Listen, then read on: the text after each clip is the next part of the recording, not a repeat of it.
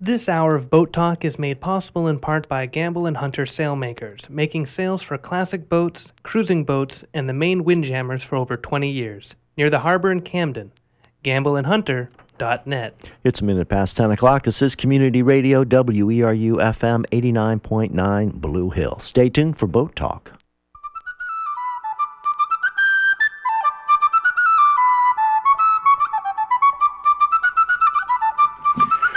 Good morning. Good morning. It's uh, the second Tuesday of the month, 10 o'clock in the morning. Time for Boat Talk here on Community Radio WERU FM Blue Hill. Boat Talk is a call-in uh, call-in show on this community radio station that's uh, anchored by the old rusty anchors Mike Joyce and Alan Sprague. It's a uh, show that will have uh, cover many bases. It has uh, actually many different faces to the to the boating world. You could imagine a, a face that has a, a blue nose, cheek blocks, uh, maybe uh, some whisker poles, and of course, hurricane eyes. We are into the hurricane season now. That was a series of puns. I was just reading about the schooner Blue Nose this morning, as a matter of fact. Oh, really? Yeah. Yeah, Gray, who was uh, just uh, sitting in with Freddie there, front porch folk, he gave me a great book about the uh, Gloucester schooners. Yeah. Yeah, and I just sailed into in and out of Gloucester uh, two weeks ago too on a delivery down to Rhode Island, which is uh, you know it's all connected. So the Blue Nose was a Gloucester schooner? no, the Blue Nose was a Nova Scotia schooner yeah. that uh, the Gloucestermen um, and the Nova Scotians, of course, fished the same banks. Right. And um a lot of the American fishermen were Nova Scotians, Canadians who had come south for better wages and, and a little easier living, you know. Mm-hmm. And the thing was that we could fish in their waters. And we basically, for a long time, took all their fish. Ah. And they got a little bit of a complex about it. And uh, so they came up with this uh, um, uh, Halifax Cup, uh, Chronicle Herald, Halifax uh, Chronicle Herald Cup, which was a fisherman's race, and the boats had to be fishermen. Had to be working fishing. Had to be working fishermen. They had to be a minimum of a, a maximum of 112 feet on the waterline and 142 overall. And uh, the fastest schooners come out of Gloucester. And uh, Gloucester had um, better boat building too. Uh, down in the Maritimes, they suffer from a lack of proper materials. Right, for yeah. one Most thing. everything is spruce down there. Yeah, they build out of spruce and birch and and uh, stuff like that. So, um, and a lot of the American boat building, you also have to understand, was not done with local materials. A lot of these boats that were built on the bank in Waldoboro and stuff, they weren't built with Maine wood. Uh, there's some Maine wood in there, but a lot of the wood came from uh, the south. They would send crews in the wintertime down to Virginia and cut live oak, and they would take patterns right into the woods with them, and leave as much of the tree in in the woods as they could. And by the time those guys got back to Waldoboro, let's just say where they built uh, lots of uh, very large boats on, on very tidal creeks there, you know, in Waldoboro. And uh, they could put a boat together outside in, in uh, a year or two, a big boat Yeah. With all the with hand tools. pre-made frames. Yeah. With hand tools, okay? And how did they do that? Well, Year round. Because a lot of that was pre-done. It was already done in the woods. But the point being, the uh, Nova Scotians, their boat building was a little poorer than ours. But they got up this uh, special schooner called the Blue Nose, and it was a ringer. And, um, you know, it was fast. And uh, it consistently beat the Gloucester schooners. And some people say it was bad luck, um, that there was jinx on the thing, that uh, Captain Ben Pine, the Nova Scotia skipper, was uh, a little bit ruthless. Um, uh, Angus Walters, Ben Pine was the American fellow, but anyway. Uh, so anyway, pretty interesting, and uh, I, I wish I could call up the name of the book here, but uh, yeah, just reading about schooner Blue Nose this morning. My dad got to sail it from Halifax to Boston one time. On the real Blue Nose. Yeah, not- as part of a. TV, as part of a TV special, and um, um, man, I so wanted to go on that, and he's not, uh, he's not into that sort of thing. It was so anyway. Hmm. Blue Nose. Hey, what are we doing this morning, Alan? We are going to be discussing uh, a lot of stuff that's going on in the area because it is boating season now in this area. And uh, we're going to be taking calls and we're also going to be asking people to support this community radio station. We're in our fundraiser week right now. And if you happen to be one of the people who say that they listen primarily to Boat Talk on this station, well, this is your chance to uh, keep Boat Talk afloat.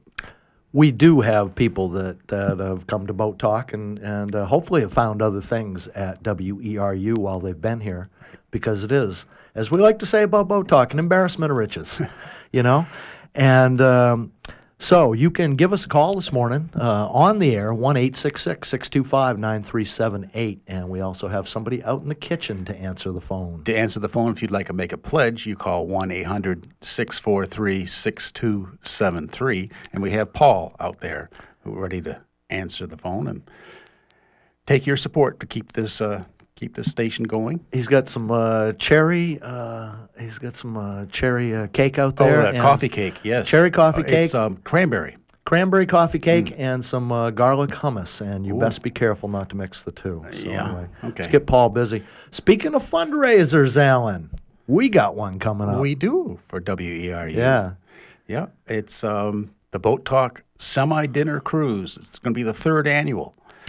Let's add uh, semi-legendary semi-dinner cruise in there. I think we can we can call it anything we want, of course. We got people, uh, 11 people already signed up. Yeah. Uh, t- tickets are going quickly. Yeah, and the last two were were uh, very well attended, full boat both times. We uh, cruise on the Sea Princess out of Northeast Harbor, and uh, down the town dock in Northeast Harbor. We do that on Saturday afternoon, late in June. And uh, this year will be Saturday, June 26th. We'll go out at six o'clock and come back around nine. And uh, we expect a full boat of people. It'll be about 60 odd people on the boat. The boat is um, fairly well. You don't Fairly have well to covered. be odd to be on the boat. No. No, just the commentators. Good point. The boat is fairly well covered. The first year we did it, it was a beautiful sunny uh, day, and then last year it was kind of foggy and drizzly, and it turned out even better. Yeah, it was great time on last year, yes. Yeah, the fog uh, can add a little atmosphere. It adds some drama when all of a sudden out of the fog you see this large boat looming in front of you. It's Yeah, like- it does. And we just come out of the fog, out of nor- uh, out of Northeast Harbor into a wall of fog, and and across us come the brand new Morris 52 Day Sailor on a uh, port tack, you know, and, and showing her bottom going right across us there, and um, disappeared back off into the fog, and off we go. Now uh, this is a potluck BYOB. That's right. is Um, it possible you'll be making salsa? my wife said I got to stop doing that. Although I was making Alan, a if you which- got a good trick that works, man, I'm just saying, you know, because I'll probably be making the uh, old. Uh, your quiche? Yes, it's a uh, feta. Uh, taken to putting avocados and spinach in it now, but it's kind of a feta quiche uh, through Karen Frangulis in Morning, Maine. That's who I stole that from. So Huh. it's good stuff. And the Sea Princess, very smooth boat. Um, Well, wish, wish Giffy was here to talk about it. Giffy actually designed the Sea Princess. yes, he did, and uh, not with us this morning. I was going to try to make sure he was on board this year, and we'll we'll still see about that. But uh, he he's not here this morning. So anyway, uh, she goes awful smooth, and she's fairly well covered. She's got a canopy uh, pretty much over her, and um, you can sit out of the weather but still be right there. And it's got a huge big engine box. And what we do is we use the engine box as the banquet table. Yep. And as people come down to the dock, that thing fills up, and uh, kids are free. Some Yep. of our favorite um, uh, people have been kids, and kids under 12 are free. Everybody else, $15, which we, I believe, have decided uh, both years was a little bit cheap, but hey, Yeah. good for you. yeah. Obviously, We're a benefit. cheap anyway. Obviously, a benefit to uh, support uh, community radio, WERU here, and uh, we also, at the same time, like to try to give something back to the boat, and we put out a tip cup as well. We'd like to tell you about that. Yeah. Um, the boat is generously donated by Bar Harbor Cruises, Captain Andy and and uh, Captain James. Yep. And um, so anyway, we like to at least uh, uh, cover their fuel if we can, and uh, Right, you yeah. know we try to put out a tip jar for the boat as well. So, and it is a good time. It is a fun time. Yeah, it's you don't really know what exactly we're going to see or where we're going to go, but no matter where we go or what we see, it's great. It doesn't matter, and it's it's kind of a people thing, and and uh, of course the the scenery outside is beautiful and and uh, ever changing. Yeah. You don't have to worry about navigating, but you can drive if you want. Right. Last year there was a young girl. Yes, uh, Summit. Summit, yeah. Yeah. She did most of the driving. She did. First time she ever drove a boat. Yeah. She Now- was, I, I'm going to say she's probably 12, 14 years old. Yeah. And, again, I wrote about So it. and thrill I'm- for her, and it was great for us. Yeah, I'm thinking that uh, possibly we scarred that young lady for life, you know, and, and if she ends up to be a boat captain, who could be really surprised? You It'll know be what I'm interesting saying? to see if she comes back this year. Yeah, And uh, again, the the uh, uh, threats of returns last year were very very high. So um, here's the idea: if you think you want to be on the boat, do it now and give us a call here and uh, reserve some tickets because the boat will be full. Right. And- you, you reserve your tickets by calling Chris out at the front desk, and his phone number is 469 6600. weru.org. Can you go there and buy tickets too? I believe. Uh, no, no. No. I, I, I asked about that this morning, and no, they're trying to uh, keep it. Uh, it gets a little bit hectic when they're having to keep track of uh, purchases on the net and purchases over the phone at the same time, and they're. It's. Uh, they said they'd rather do it all by phone. I don't have to keep track of nothing. That sounds good Yep. to me. Yep, four six nine six six zero zero. Yeah. Tell Chris. And the question is, uh, will you be on the boat? Sort of like the Merry Pranksters and the electric Kool-Aid acid tests. Are you on the bus? You know, and uh, just being on the bus was a very, very cool thing. So the question is, will you be on the boat?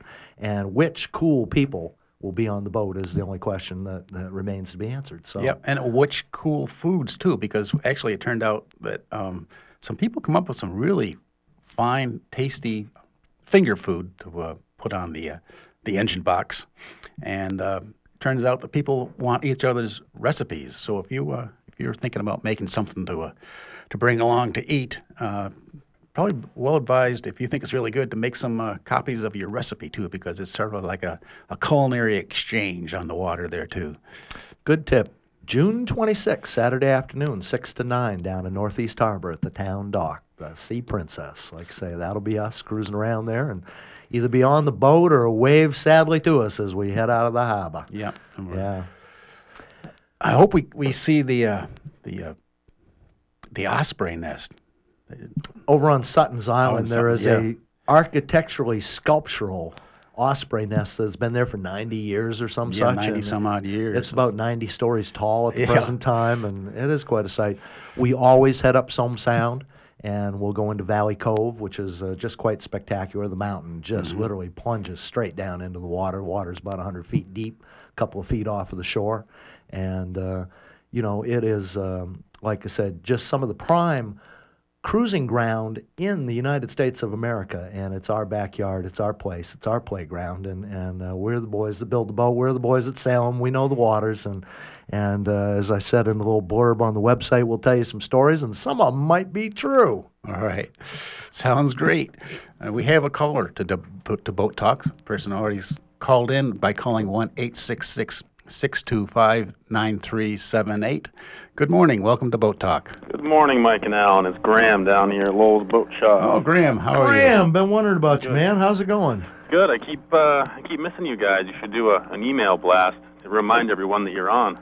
Not a bad idea. We've been urged to get a Facebook uh, uh, position on the Boat Talk radio program here, and having just been fooled into a Facebook uh, page of my own, I uh, can't but agree with Betty White, the lady who, uh, comedian who hosted Saturday Night Live a little while ago. I didn't know nothing about this Facebook till recently, and now that I get it, she says I believe it's a total waste of time. so anyway, no, I don't want to put down the Facebook thing, but that is that is a good idea, Graham, because it does come around once a month, and it's. I wake up some Tuesday mornings in a panic, going, "Oh my God, today." yeah. What's happening down to Lowell's Boat Shop? What are you doing this summer? Uh, I'm building boats. We're getting orders like crazy, which is kind of nice. Not going to have time to go sailing. I just watched my summer evaporate in the last month. with, Not uh, going to have time to go sailing. We talked to um, oh uh, Captain Smith um, of the Ocean Classroom Institute. Foundation. Yeah, I, I I listened to that one for sure. Yep, and um, well, the fact is that you are one of the uh, captains uh, of of that organization. So you're saying you've got no time for sea time this summer? No, I I'm sort of part time over there. You know, catch as catch can, and mostly uh, I'm here at the boat shop. And when I can get away from here, I like to go there and sail. And Yeah. I've done that the last couple summers, but this summer it looks like it's not going to be the case, unfortunately. Man, I'll tell you, Graham. I I have um, you know, I'm I'm self-employed. I build and fix things, and and I do boat deliveries. You know, and boat deliveries just come up. And one of the things about being in the delivery business, you say yes. Okay, can you? Yes, I can. When, are we leaving? Where? Okay, that's that's it right there. When and where. So always ready to go. And that was a hard space for me to carve out. And people for a long time got very upset when I would say, "Whoops, I'm leaving," you know, got to sail away. And I've carved out that space, which is uh, now people kind of joke about it. If they if uh, they can't get a hold of me, they say, "Well, you must have sailed away." They kind of expect me to. You got to engineer your life that way that people aren't taken aback when you say, you know, I'm, I'm leaving tomorrow morning, Yeah, sort of thing. Have a bag packed all the time in the closet. yeah, it's kind of a bad joke. Mom doesn't expect me to, uh, you know, overdress for events either, and why why ruin some of those expectations? You know what I'm saying? So carefully carved out. Precisely. So anyway, and um, yeah, it's a it's a tricky thing to get the sea time. Um, it, re- it really and truly is. So Well, it's uh, even more tricky, you know, if you've got to keep up your license and, you know, you've got to get 360 days within five years and all that sort of business. And it just gets harder and harder if you can't sneak away to get a good chunk of time. Graham, I'm looking at getting a license this year for the first time. I've never needed one, you know. And Good luck to you. yeah, it's, I'm kind of thinking that the business model will profit from uh, having the license. I, I can. Uh, there's been some work that I haven't been able to do because I don't have a license, and the insurance company won't smile at that, you know. no. Um, but here's my point. I have uh, been looking into this, and I believe that the uh, requirements for getting a license, and also specifically for documenting that sea time, you got to document one year of sea time in five years, is becoming much more difficult now. You, that, that what you think too? Yeah, well, the other thing is you can't go talk to someone. Like you used to be able to go to Boston with all your paperwork, sit down with uh, an evaluator, and talk to them about your seat time. You know, they'd not only look at your seat time, but get a look at you and, you know, maybe understand that you are competent and tell you what you were able to, you know, get for a license, basically. Now you have to put together a packet and send it off to West Virginia to some, you know, clearinghouse, faceless place, and uh, they come back with a letter and say, you know, you can do this, you can do that, you can, you know, so on and so forth. So it's it's gotten more difficult in that sense, and I can tell you that they really don't smile upon, you know, having three or four days here, three or four days there. You've got, you know, 120 seat time letters that make up 360 days. Which is pretty much my situation. Exactly. Thank you.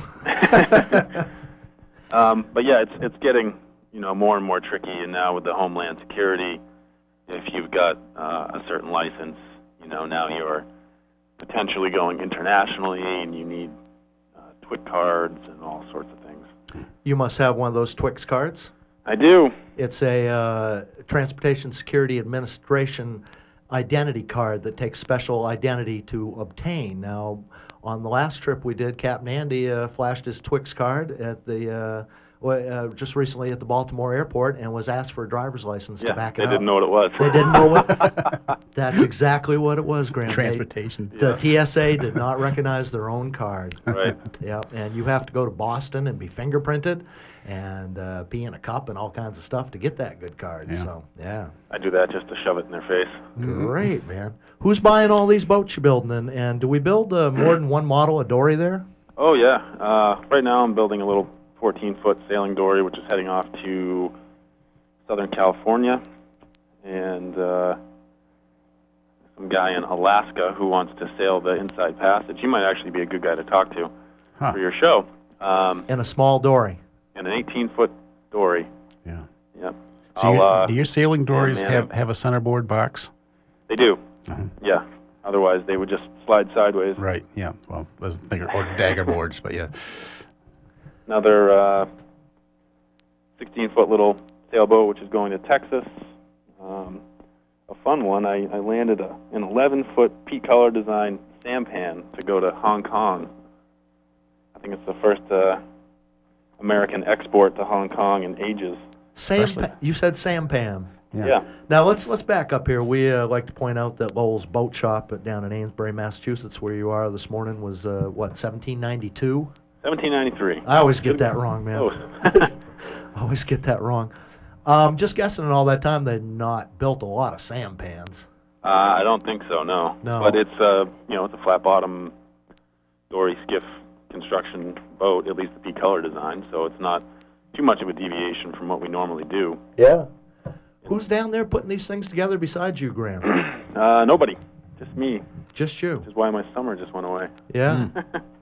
Well, but you will have your head down, and it will pass fast, and uh, Can you see the water out the out the door or anything? I'm standing over it as we speak. That's excellent. If I you've work. not been down here, you really should come. We're a, a museum as well, so Um, I keep meaning to uh, find a time to stop by on one of these trips, but uh, uh, the last one I even mentioned it, we were going by on the weekend though. So one of these days, man, we're going to walk in. you bet. Yeah. I don't even know what you guys look like. Well, I tell you what, though, I uh, the reason I brought that up, I, I built boats in a cow pasture for a couple of years one time, and was so busy building boats I never even saw the water for a couple of summers, you know, and, and that's just wrong. A scow pasture? A cow pasture, yeah. uh, that's that's just wrong. It takes away the um, ambience of the thing, you know. It sure does. I, I Yeah. believe that's very They important. grass up real quick, don't they? Yeah. Um, yeah. So, uh, like I say, not too much sea time with the Ocean Classroom Institute this uh, summer, and uh, business is good at the Lowell's Boat Shop. It is. Yeah. I called. I heard you talking about Blue Nose this morning.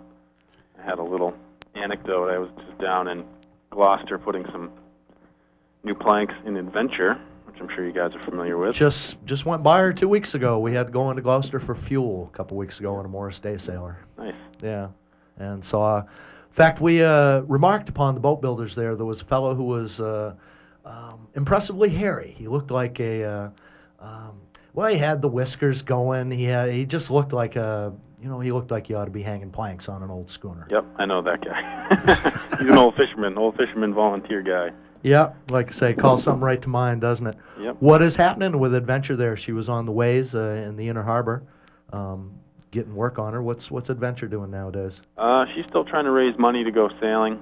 She needs a new rig, um, and as far as I know, they just got, you know, another shot in the arm to to do that.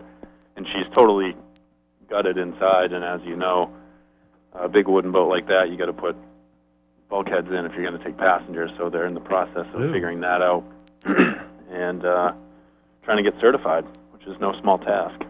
Boy, they got a lot of work to do then, don't they? The hull's all essentially new. You know, as far as uh, woodwork is concerned, the Yeah. hull, the deck, and everything has all been redone. So why did you have to replace planks? Well, when they put the covering board on back, I don't know, 10, 15 years ago, they never put the wedges around the stanchions. Explain a covering board for people, Uh, so the the frames go up to the, the shear line, the top of the planking essentially, and at the edge of the deck, on deck, there's a big, thick, wide board which covers the tops of the frames. And through that board come stanchions which hold up the, the bulwarks, essentially the fence around the boat. and through those stanchions can go water. Fresh water. And Yeah. so it, it ran right down the back side of the planking and essentially rotted the, the uh, hard pine planking out from the inside. Hmm. It was, um, you know, it was old mill building, reclaimed hard pine. Some of it better than others. Was it bronze fastened? No, she's uh, trunnel and galvanized spikes. Oh, so the fresh water is pretty hard in those galvanized spikes then too. They were actually all fine. They, Really? They survived. We actually reused as many as we could. Huh. And they used to put those together with trunnels, which is a big wood dowel essentially. Yep. And the idea that those wooden dowels would never rot, And they don't. and they don't. And when you uh, drive them in, they swell up and they're marvelously tight as well. A Uh-huh. shipwreck on the beach, and you know the the part that looks the best is usually the trunnels. Right. yep. oh, good to hear from you, Graham. Yeah. So Good anyway, to hear from you. down there doing that with uh, Doug Parsons, and he told me a story about the races with with Blue Nose, and I I forget who the challenger was. Maybe it was uh, Henry Ford or one of those boats. And they used to haul the boats out the day before the race and scrape the bottom, get them all prepped up. And uh, I guess the guys at the yard one year nailed on two by fours, you know, going top to bottom on the bottom of Blue Nose, trying to slow her down and uh, greased up the Henry Ford or whichever whichever the challenger was on the bottom. And I guess even with that, she couldn't be beat. Whoa. I was uh, reading about it uh, this morning in, in a book, uh, like say, a friend gave me about the Gloucester schooners, and um, Blue Nose only really lost one race, and it wasn't. It didn't lose the series, just lost one one match in a race, and uh, they thought they had a good excuse. The um uh, Nova Scotia captain did not like to come down to Gloucester to sail. He wanted them all off of Halifax, and at one point he says, "Unless you're coming to Halifax, I'm not sailing you." But he was forced to come back to Gloucester. This was in the Depression, mind you. Yeah. And um, Coming into Gloucester Harbor, they bumped three times on a rock in the mouth of the harbor. okay, and and bumped the bottom of the Blue Nose. Okay, put a little put a little bump in the bottom, and it was claimed that a Gloucester native was driving the boat at the time. Hmm. Okay, a Gloucester man was driving the Nova Scotia boat and drove it into a rock on purpose. Was the Nova Scotian yeah. story? He Okay, knows where that rock goes. yeah, you made there it was- off the boat alive. well, there was a lot of contention around those races. There, a lot of bragging rights, you know, and, and then of course the uh, sail pinched out in the 20s and 30s anyway. And uh, somebody made a. Uh, there was another interesting point there. Um, they used to have these uh, harbor steam tugs, and they made a good business towing people in and out, especially Gloucester Harbor. It's very long and narrow, you know. And uh, so anyway, uh, then they started putting engines in the boat themselves and, and put the tugs out of business. And then they started uh, having these engines in the fishing boats and decided they could fish different. And that's when they started dragging. Yeah. And that's when everything kind of changed, you know. New ways on Banquereau. Yeah. And until then, uh, it wasn't really possible to drag for fish under sail. Um, you didn't have that horsepower available all the time. But once those engines came along, the fishery changed. And as we know, it's kind of been in decline. Um, possibly ever since, you know. It was good to begin with, but they kind of cleaned out the barrel, didn't they? Well, like I say, the faster we can catch them and cut them down, we will, because we can, and, and that's that. Graham, how can anybody get a hold of you down to the Lowell's Boat Shop there, including us? Uh, well, it's all on the website. I guess that's the easiest thing to do. Yeah. That's just lowellsboatshop.com. All right. You're right there next to the Constitution, is that right? No, no, no. We're uh, we're up here in Amesbury. We had a, Oh, a right. satellite Yep, uh, classroom before. down there next to the Constitution, but we're uh, conveniently located off of 95 and 495 In Amesbury. in Amesbury. Yeah, basically right o- right after you go over the border from New Hampshire into Yeah. Massachusetts. Yeah, well, like I say, not too far from the interstate either. Nope. Nope. Anytime, man. Good to hear from you. And like I say, one of these days, going to walk in your door. You better. Yeah. you can pretty All right. much count on it. Good talking to you guys. All Yeah, right. see you, Good morning, Graham. One eight six six six two five nine three seven eight is the way you can get on the boat talk. If you got anything you'd like to talk about, Phone's ringing again. We're we glad to hear uh, it. want to give the pledge line, too, because uh, we got a fellow out there to answer. and we Uh, have we have a, a, a little A giveaway, too. ins- incentive too. Yeah, the, the pledge line, 1 800 643 6273. If you could see support in such an enterprise as we're doing here this morning. If you were listening uh, earlier this morning, um, Puffin Pete called up and made a contribution to the station.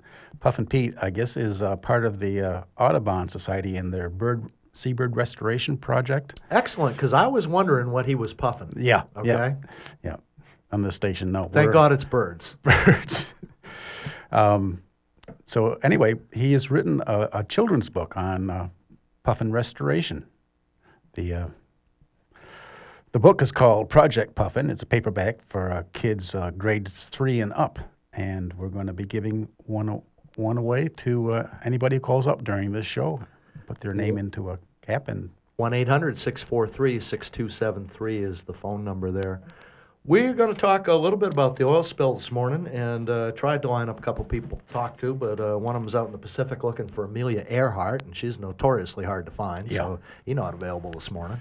and uh, uh, we'll get to that in a minute. Uh, here's another interesting thing the Navy has okayed women on subs and they're also going to ban cigarette smoking on subs. You can smoke cigarettes on American submarines. Did you know that? No, I didn't know that. No. I know you could have a, a, a mustache and a beard uh, on your submarine, but you can't have it in any other No, branch. only only a branch of the service basically where you can smoke at work nowadays, Yeah. and um, that's because they're underwater and they're kind of hard pressed for entertainment and relaxation and stuff. So they tell uh, stories, they grab ass, and, and they smoke cigarettes. And apparently, the smoking rate on American subs is uh, um, you know 40 percent or so, which is very Whoa. very high. Yeah. And at the same time, they're proposing to take the cigarettes away from the boys. They're they're uh, proposing to let the girls in, and of course, um, it can't be well received. Uh, change is, is a scary thing, and the submarine service is very insular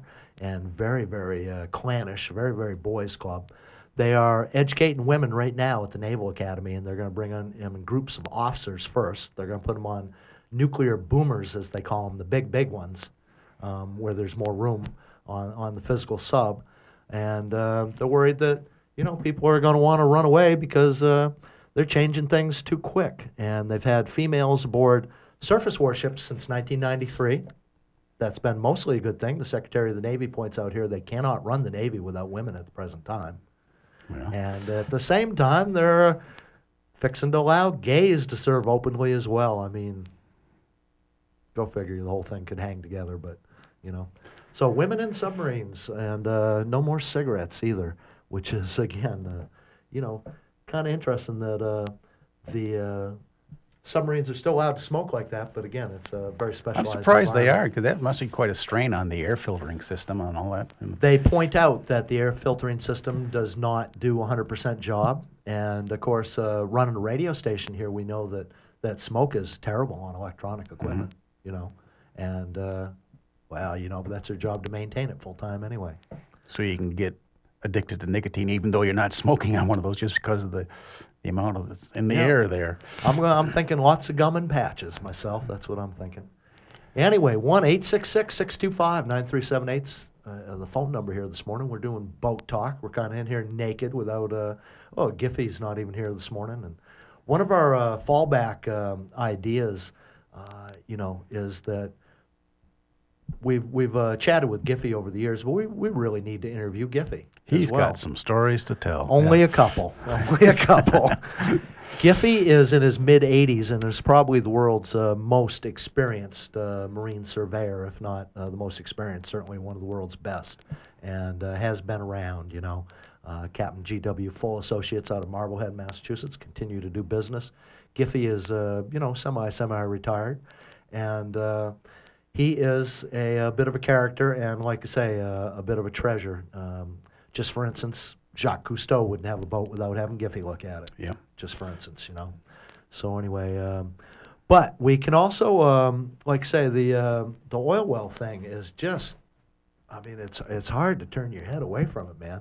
Fifty days now that's been spewing out. Mhm. When it first started, they said there was forty-two thousand barrels a day coming out, maybe.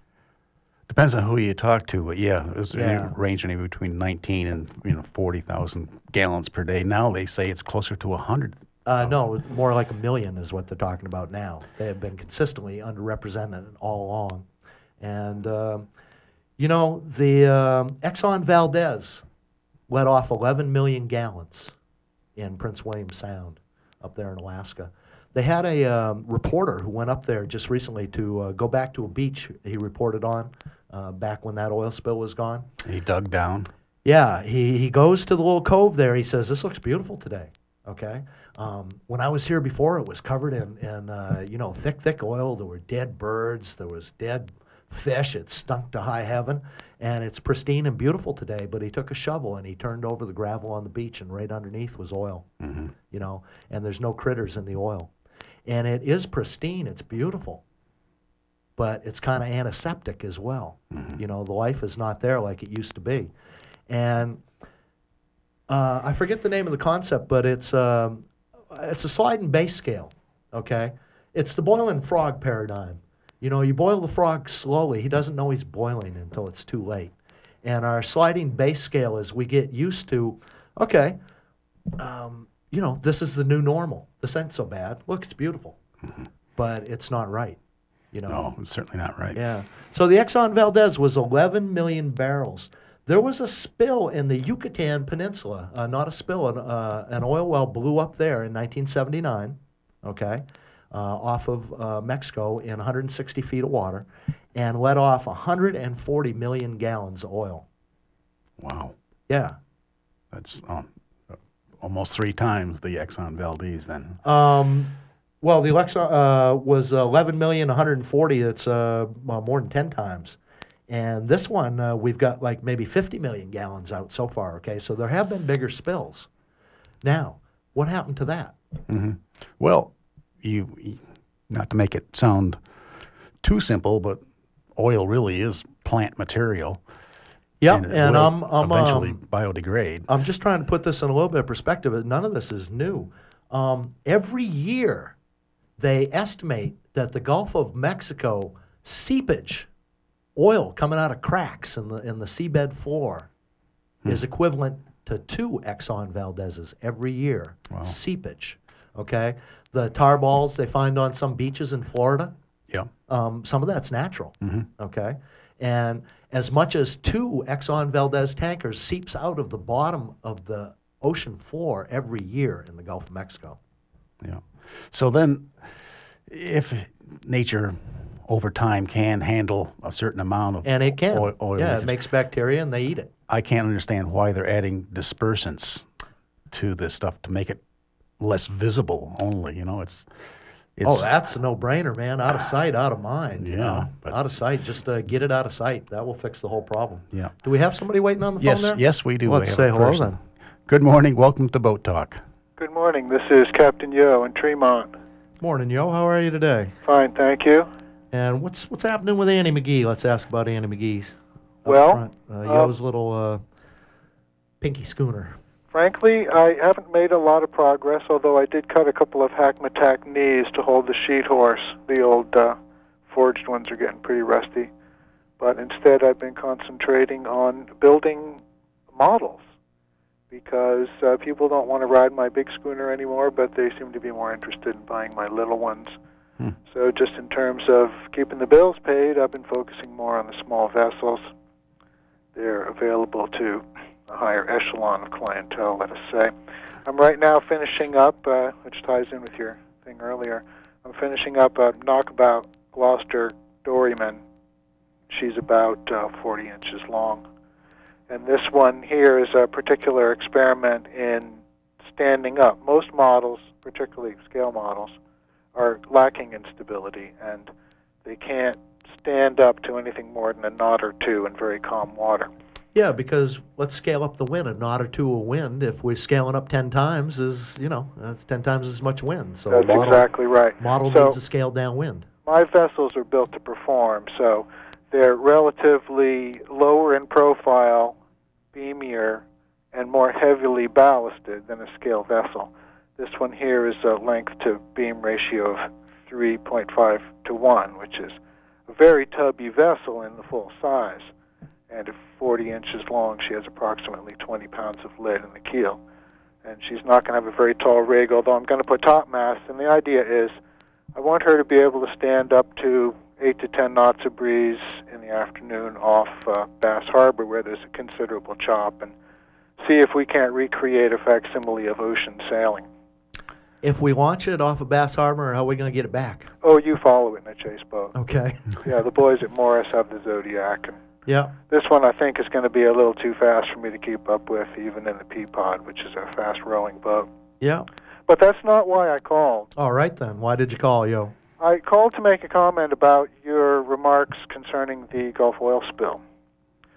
And I'm afraid that you seem to have fallen prey to the same pitfall that the media and people in general have fallen prey to in discussing this tragedy, as I like to call it. You've been using the terms barrels and gallons interchangeably. And this is the same this is the same fault that all the dialogue falls prey to. It's very significant because a barrel is 55 gallons.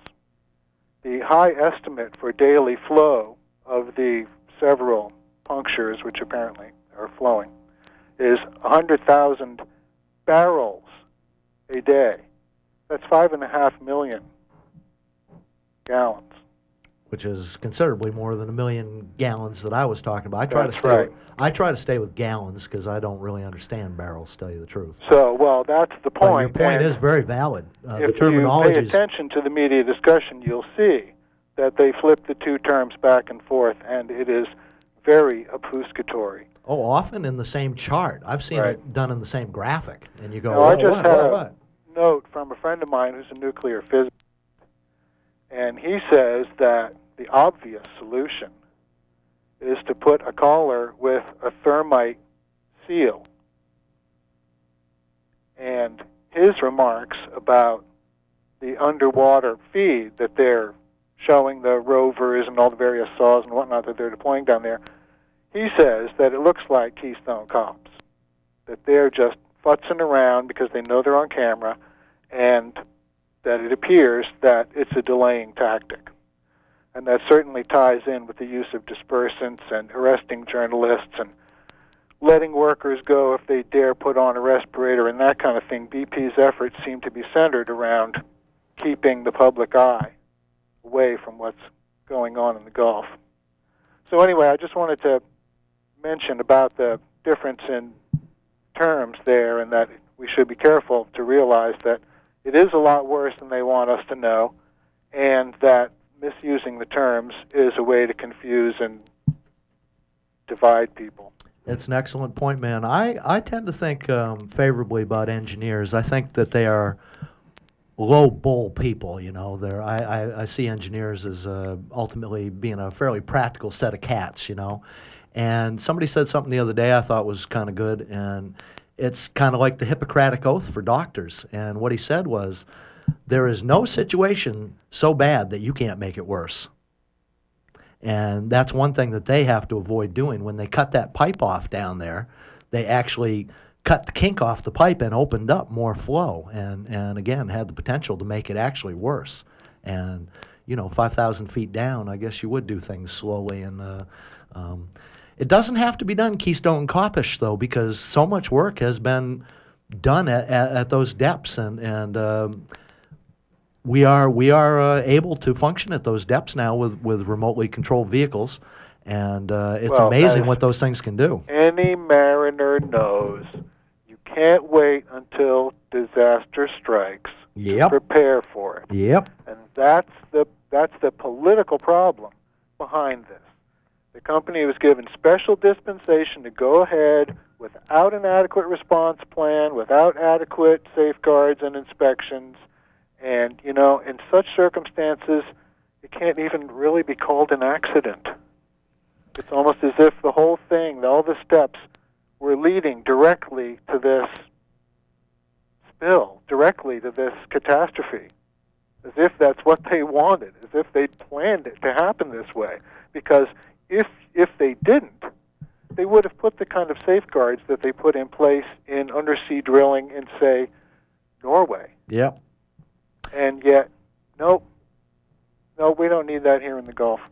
The head tool pusher on the rig that worked for the company Transocean um, was complaining on a regular basis. His wife was interviewed, his widow now, and um, said that he basically, uh, thank you, said that basically, um, you know, he was quite worried and he was protesting to the company and that he had come back a couple weeks previously and, and made out his will and, you know, pretty much said goodbye before he left because he didn't like what was going on there, but felt unable to alter. Um, you know, the business pressures, got to get it going, got to get it going, got to get it going. So that's the way it goes. Thanks for calling this morning, yo. Yes, thank you There's so an much excellent for point. running the show, guys. Have Yep. a good day. Yeah.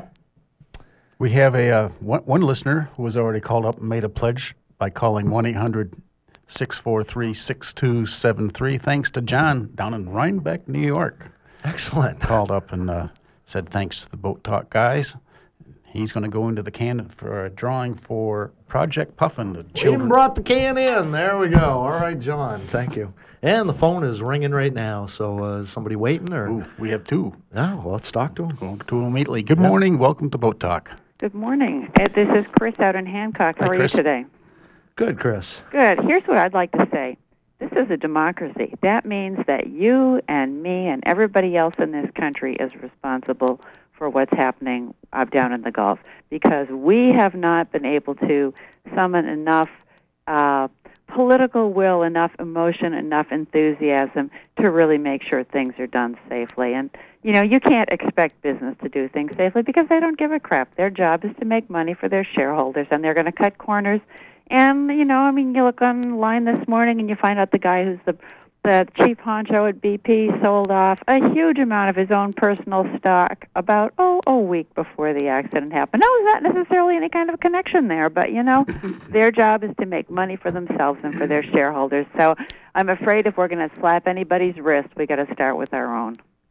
Isn't it kind of ironic that uh, some of the people who are calling for uh, the government to get out of business as soon as it got messed up were going, Where's the government? Where's the government? Why weren't they there? Well, the ironies continue to overwhelm, don't they? Yeah. Thanks for your show. I love having you guys on the air, and I hope a lot of people who haven't already pledged call and pledge.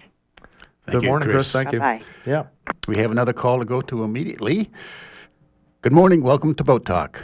Morning. This is Will from Rockport. Hey, Will. Um, hi. Uh, great show. I'm glad you're talking about all these great subjects. I just wanted to put a refinement on Yo's comments, which I appreciated because Uh. I was having trouble with that uh, variety of terms interchangeably used.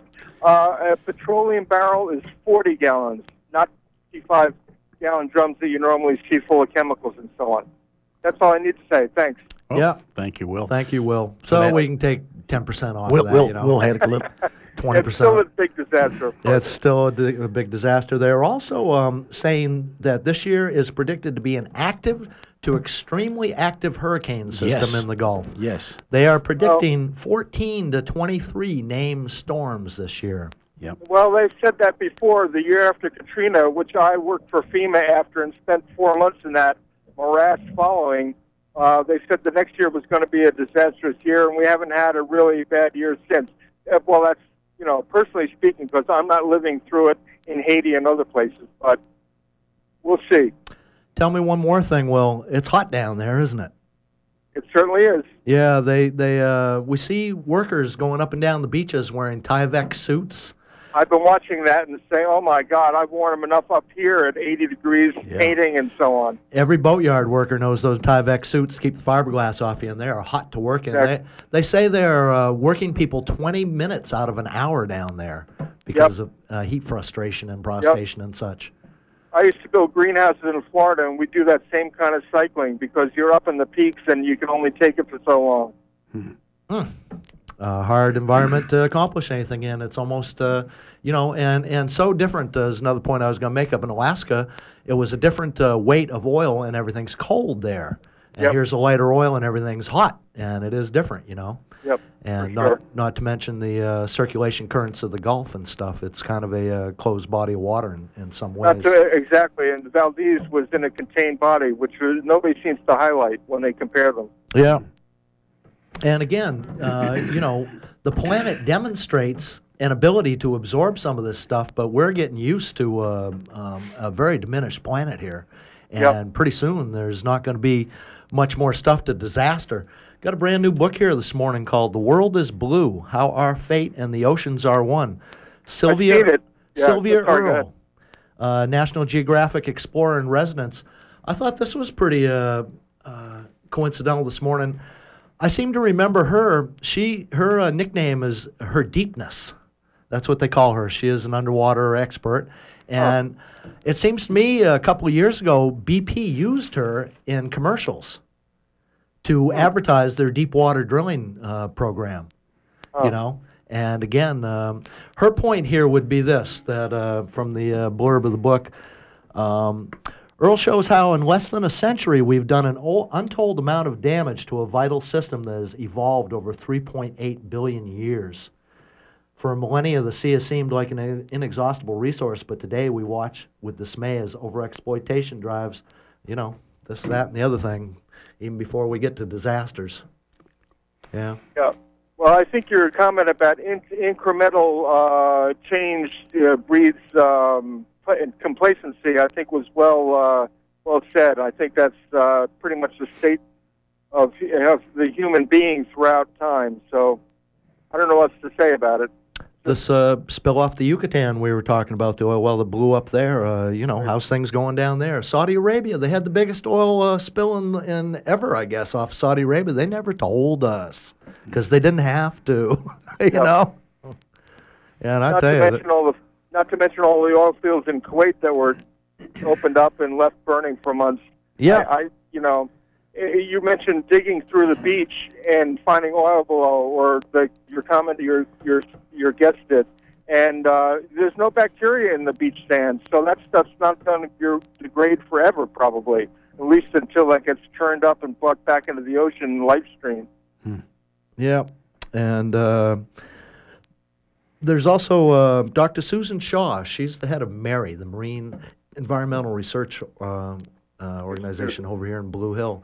She was just down in in the uh, Gulf snorkeling in the oil patch, and she made the point that it is um, impacting. Uh, she she breaks it up into three: the the base of the fu- food chain, all the little critters, the middle uh, of the food chain, and then the people on top, the tuna, you know, the big the big fish, and Yep. uh, you know uh, they all eat each other, and it's all bioaccumulative, and so are these dispersants as well, and it just can't end well. Although the sun will still shine, the water will still sparkle, and, and you know what I'm saying? It'll Yep. look okay, For Yeah. sure. and the It planet's reminds me of the old mercury uh, accumulation stories of 20 years ago. yeah. Well, Thanks thank lot, you. guys. Will. We, we have another caller, so we'll need to go to that right away. Good morning and welcome to Boat Talk. Good morning. How are you? Thanks for waiting. Good. Who are we speaking to? This is Brad from Bayside. All right, Hi, Brad. Brad. And um, unfortunately, I used to work for Halliburton. I was hoping you would have something happy to talk about, Brad. I used to cement oil wells for Halliburton. Did you? Dick Cheney was my boss. Huh? Am I on the air right now? Yes. Yes. And um, Halliburton wanted to send me to their um, the offshore shore drilling school and the horizontal drilling school, and I declined because I thought it was a nightmare situation. And um, what they were drilling for down there was the mother of all oil wells, and they hit it. And my dad drilled what's called the Southern Illinois Ultra Deep Drill Hole and it wasn't as deep as the one they drilled under a mile of water. And unfortunately, my dad drilled the world's most expensive dry hole. But BP hit the mother of all oil wells, and it's an incredible amount of oil. An ordinary oil well is like 200 barrels a day, and I disagree. 32 gallons is a barrel of oil, not 40, not 55. It's quite a moving target, apparently. Well, it is. No wonder there's so much confusion. Yeah. But they hit the mother of all oil wells under a mile of water, and they don't know what they're doing. That's the reason I did not have anything to do with their offshore drilling platforms. Hmm. And they they just don't know what they're doing. And one, thing they are doing is trying to drill a relief well to take the pressure off of there, and apparently, when the pressure is equalized, the wa- the oil will stop flowing out. So the question is, how much oil is down there? And apparently, nobody will say. BP knows, and the United States government knows, but they're saying that's proprietary information, and and they cannot tell us. the the pressures involved are so incredible. If they hit that oil well on dry land, the the gusher would have gone 60 miles in the air. It's amazing the pressures involved, and I don't know how they're going to stop it. Mm. Anyway, There's nothing good to I'm- say after that, is there, Brad? no, it's it's um, mind-boggling the how badly it's being han- handled. And there are 38,000 of those wells in the Gulf, and they have to shut them all down. thirty-eight thousand. That's the number I heard. Wow. Huh. There are 38,000 deep offshore wells in the Gulf of Mexico, and this is only one of them. Brad, let's uh, drop one other, uh, and I don't have the, yeah, we're running out of time here. I don't have the uh, actual statistic, but the amount of oil that has come out of that well into the Gulf of Mexico represents, I believe, several hours of use for the United States of America. when I was a kid, I grew up in the oil fields of southern Illinois, and a really good oil well was 200 barrels a day. And we measured the barrels at 32 gallons a barrel. And you were fabulously wealthy if you hit 200 barrels a day. And these guys, um, well, the numbers just boggle the mind that they're they're aiming for and they're trying to recover the oil. They're not trying to stop the flow. They're trying to, you know, keep the oil. Mm. And you know, we we haven't even sent any skimmers down there yet. And we should send every ship we've got, everything we've got down there trying to stop the thing. And we haven't done anything. So it's, you know, time I'm sorry. everyone got off their asses and went and stopped the leak. yeah. Um, Sorry. perhaps it's a little bit like Wall Street, too, you know. It's so hard for us to wrap our minds around what's happening. and so we kind of don't, and which Well- is good for business. You know, You know? I'm, I'm looking at a beautiful lagoon on the ocean right now, and I can't help but to visualize the oil spill coming up here, you know, encoding the eagles that are landing in my lagoon. And it's, you know, it has to be stopped. We haven't done anything. The Navy's not down there, you know.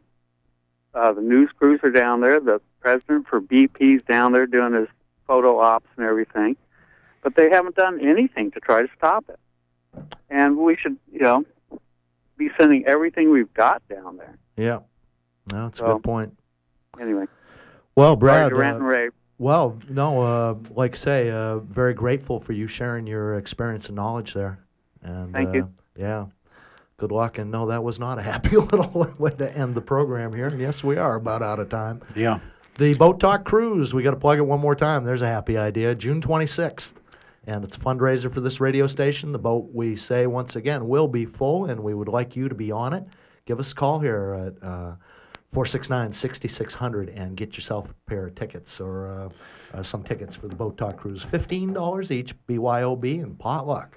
June tw- 26th, leaving Northeast Harbor Town Dock Yeah. at 6 p.m. And the phone's still ringing, and Joel's shaking his head because we're in the corner Yeah, here. We we're just about time to get out of here. pretty much make- run out of time. And uh, Boat Talk, once again, uh, it's kind of fun to come and do, even when we uh, didn't have what we thought we had, and, and uh, time passes so fast. And it's pretty much a um well, the reason Boat Talk works is it's it's a conversation, it's a community effort, it's it's us and you, you know, and and uh, that is the beauty of it, and this place here too. Yep. We ask you to support it. I had to quickly tell you about um, a couple of things happening down in Rockland. The Come Boating people, our friends at comeboating.org, are going to be starting a sailing, community sailing thing this year also, besides all the rowing uh, opportunities they have through the whole week. Go to comeboating.org to get more information on that.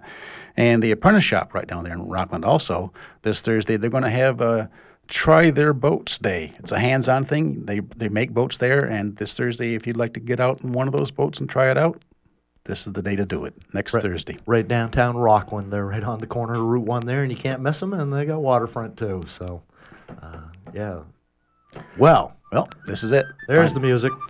They're giving us the big hook. Thanks to uh, Joel down in the engine room for keeping things going. Let's give this uh, book to uh, Oh, yes. all that out of the watering can. Yep. Thanks to uh, John, down in Rhinebeck. Rhinebeck, New York. Going to get that uh, book from Puff and Pete. Yep. Excellent. Thank you. I survive the builds a boat and I survive and sails her. I survive the catch the fish and takes them home to Lizer.